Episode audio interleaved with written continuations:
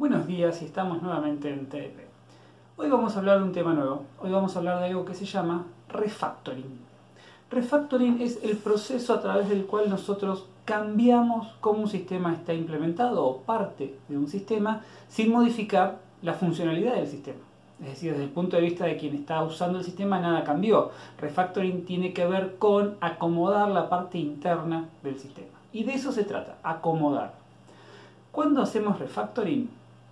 Cuando quizás decisiones que tomamos en el pasado sobre cómo se organiza nuestro programa, las clases, las relaciones, los atributos, quizás demostraron no ser las mejores decisiones y a lo largo del tiempo, mientras íbamos trabajando, nos íbamos arrepintiendo de haber puesto una clase que como estaba o haber puesto, haber manejado una colección como una lista y no como un, no sé, un árbol. Y eso en algún punto decimos, bueno, basta. No puedo seguir con esto, vamos a cambiarlo para hacerlo bien. Eso es hacer refactoring. Hay muchos motivos por los cuales uno termina haciendo refactoring. Y esto a lo largo del tiempo se ha ido documentando cuáles son las razones más comunes para poder hacer refactoring. Por ejemplo, una razón es código duplicado. A veces, mientras estamos trabajando sin darnos cuenta, cuando tenemos muchas clases, terminamos escribiendo varias veces el mismo código. Y no está bueno eso, porque si yo tengo un bloque de cinco líneas de código que aparece veinte veces en todo mi programa y tengo que hacer un cambio en ese bloque, lo tendría que buscar esas veinte veces y actualizarlo. Y claramente eso no está bien. Cuando hablamos de duplicación de código, muchas veces pensamos que es difícil ponerse a buscar todo el código para ver dónde estoy repitiendo líneas. Y es cierto, es difícil. Pero por suerte existen herramientas. Y esta es una herramienta que la vamos a ver más sobre el final de la materia cuando hablemos de testing de software. Van a poder ver una clase sobre P M D. P M D es una herramienta de testing, es un tipo de testing especial que se llama testing estático, que trae dentro de esta herramienta otra herramienta más, que es C L D. C P D, perdón. C P D es una herramienta que permite encontrar código duplicado. Y es muy fácil de usar, solamente hay que bajarse P M D, que es libre para descargarlo, mirar un breve tutorial que explica dos o tres cositas que hay que hacer y ya está listo. Fíjense, yo tengo acá un proyecto que es del año pasado de T D P, vamos a correrlo para que lo puedan ver.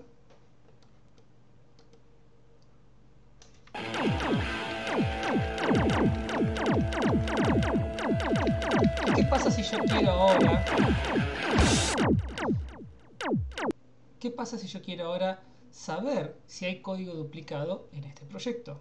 Bueno, me voy a la línea de comandos y ejecuto la herramienta C P D. Esto acá son los parámetros para la ejecución. Acá lo importante es este cien, es cuántas, digamos, cuántos caracteres está viendo si son iguales. Entonces está viendo hasta cien. Va mirando como ventanitas de cien caracteres para encontrar los mismos cien caracteres. Y esta acá le estoy pasando donde está el código fuente. Cuando yo aprieto Enter, ejecuta la herramienta. A ver. Ahí está. Y me encontró, por ejemplo, que en estas dos clases, G U I GameOver y G U I Victory.java, hay catorce líneas que son iguales. ¿Sí? Fíjense que tiene que ver con lo que parecería ser la ventana de fin de juego, ya sea porque gana o porque pierde. En ambos casos se muestra la misma parte, estas catorce líneas se repiten. Ahí tenemos un buen punto para hacer refactoring. Si sigo buscando, acá tengo otra, tanto en la G U I About y G U I Ayuda. De vuelta tenemos treinta líneas de código en este caso que se están repitiendo, y es otro buen punto para hacer refactoring. P M D es muy fácil de usar, permite hacer otras cosas, ya las vamos a ver más adelante. Pero esta en particular, la herramienta C P D para encontrar el código duplicado, es muy buena y permite, ayuda a hacer refactoring de código. Y como les decía, a lo largo del tiempo se han ido identificando algunas partes del código, cosas que la gente va haciendo que son alertas, que van a dar lugar quizás a futuro a hacer un refactoring. Hace un tiempo atrás, hace muchos años, un investigador definió una métrica. ¿Sí? Una métrica es algo que a mí me permite medir cosas, que me da un resultado que yo lo puedo usar para comparar, para analizar. Definió una métrica que se conoce como complejidad ciclomática. La complejidad ciclomática es una métrica, me da un número que me indica qué tan complejo es un código. Básicamente lo que esta persona pensó es lo siguiente. Si yo tengo un código, que son cien líneas de código, pero es secuencial, en esas cien líneas jamás yo tomo, tomo una decisión. No tengo un if, no tengo una condición booleana, nada. Son cien líneas que donde arranca la primera va seguidito hasta la número cien. Esta persona lo que dijo es, ese no es un código complejo. Porque la realidad es que la mayoría de los errores suelen aparecer cuando tomamos decisiones. Un if mal puesto, o la, el and y el or que no son los que corresponden, mayor, mayor, igual, un ciclo while. Entonces creo esta métrica, que se llama complejidad ciclomática, que se basa en la cantidad de decisiones que nosotros tomamos en nuestro código. Entonces si yo tengo un código, que son cien líneas de código, que no se toma ninguna decisión, eso tiene una complejidad ciclomática extremadamente baja. Pero si yo tengo cinco líneas de código, que son dos ciclos while anidados con tres if en el medio, eso se vuelve mucho más complejo. Entonces, complejidad ciclomática es una forma de evaluar dónde yo puedo llegar a hacer refactoring. Porque cuando yo me encuentro con que tengo un método que tiene una complejidad ciclomática muy alta, quizás sea momento de hacer refactoring en ese método y dividirlo en varios métodos más sencillos. Pero por suerte, existen herramientas que nos permiten detectar este tipo de cosas o hacer cálculos de complejidad ciclomática. Les muestro entonces una herramienta para poder resolver el cálculo de la complejidad ciclomática. Para eso la herramienta que vamos a usar se conoce como C V I S. Ahora bien, todas estas herramientas eh, las conozco, las, yo las uso porque son parte de otra materia que yo doy, que se llama verificación y validación de software, donde se trabaja mucho con este tipo de cosas. C V I S es una herramienta, está pensada para Java, es un jar básicamente en la aplicación, que ustedes se pueden descargar. Una vez que se la descargan, la ejecutan. Y ahora lo que vamos a hacer es crear un proyecto nuevo, T D P master, un directorio nos pide, vamos a hacer que el directorio sea el directorio del proyecto de T D P que vimos en el ejemplo anterior. Acá. Este. Y lo voy a hacer con el jar del juego. Fíjense que no necesito el código fuente, solamente con el código compilado también podemos hacer este análisis.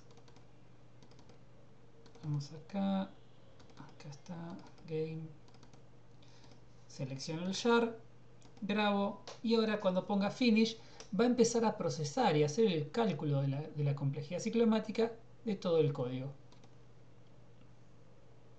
Bien, y acá tenemos el resumen. Esto es un visualizador de complejidad ciclomática. Los colores me están indicando niveles de complejidad ciclomática. Puedo ir por cada uno de los paquetes viendo la complejidad ciclomática. Esta es, cada rectángulo son clases. Fíjense que esta tiene, esta es ThreadFreeze. Y acá me muestra que tiene seis métodos con un instruction count de noventa y nueve, ¿sí? Y acá podemos ver que amarillo es una complejidad entre cuatro y siete que consideran moderada, rojo es mayor a siete. Esto me sirve porque yo si quisiera reorganizar mi código, el, un buen lugar para empezar a organizar mi código es donde la complejidad ciclomática sea alta, como es el caso de esta clase que se llama Enemy. Fíjense que esta clase, cuando yo toco una clase veo todos los métodos que tienen, que también los calcula con su, su complejidad ciclomática. Hay un método en particular que se llama DropPowerUp, que tiene una complejidad de diez. Es muy alta. Entonces un buen lugar para hacer refactoring, para empezar a reacomodar el método, sería este lugar, ¿sí? Puedo dividirlo en múltiples métodos, puedo analizar o ver cómo es su código. Todo es muy fácil de hacer usando el C V I S. Por último, tenemos, siguiendo hablando de refactoring, lo que se llaman los malos olores en el código, ¿sí? los, los smell en el código. Estos malos olores son, como dije antes, situaciones que ya la experiencia dice que esto quizás termine forzándote a hacer un refactoring. muchos parámetros en un constructor, el manejo de los C A S, pasajes de parámetros, situaciones que hacen que uno dice, che, te, cuidado con esto, porque probablemente lo termines cambiando más adelante. Y es una lista enorme de todas las cosas que se consideran un, un bad smell o un mal olor dentro del código. Pero por suerte existen herramientas que automáticamente pueden detectar dónde están estos malos olores en el código. Y la aplicación para hacer eso se llama SonarQube. SonarQube es una excelente aplicación y la recomiendo mucho para hacer análisis de código, detectar potenciales problemas, sugiere mejoras. Está bárbara. Hace algunas cosas parecidas a las que vimos con P M D, pero hace más cosas todavía. Y en particular hoy la vamos a ver para lo que es la parte de code smell o malos olores en el código. SonarQube es de distribución libre y gratuita, la pueden descargar, la pueden probar. La configuración de la herramienta y la preparación de un proyecto tiene sus vueltas y a veces requiere un, algún que otro dolor de cabeza, pero termina funcionando. Una vez que está todo funciona, eh, instalado correctamente, lo que uno hace es correr una línea de comando. Se puede configurar para, de otras maneras, usando otros sistemas. En este caso lo hago por línea de comando. Una vez que yo lo corro, la aplicación empieza a hacer todo el análisis de mi código, genera un reporte. La aplicación se instala como una página web local, entonces genera un reporte que se accede desde la página web de SonarQube. Así que ahora, donde termine de hacer el análisis, vamos a mirarlo. Ahí terminó. Y acá tengo mi proyecto que acaba de ser analizado. Y acá tengo un resumen. Fíjense que encontró tres errores, doscientos setenta y ocho code smell y un cuatro por ciento de código duplicado. Algo muy interesante, y de vuelta va a haber clases más adelante que tienen que ver con el testing. Fíjense que todo esto lo hizo sin ejecutar código, solamente analizó código. Eso es muy interesante y está bueno. De, de nuevo, lo vamos a ver más en detalle cuando hablemos de testing. Pero bien, veamos un poco qué fue lo que pasó. A ver. Ve qué informes podemos obtener de acá. Tenemos doscientos setenta y ocho code smell. Vamos a ver si lo podemos mirar. Vamos a empezar con los bugs. Tres bugs. Encontré un error en un C A S. C A S. C A S. Aparentemente en esta clase y en esta clase encontró errores en el uso de los C A S. A ver. Fíjense que muestra el, me está mostrando el código en la parte donde se está haciendo el C A S. Y está bastante piola eso. Volvamos entonces acá. Code smell. Un montón.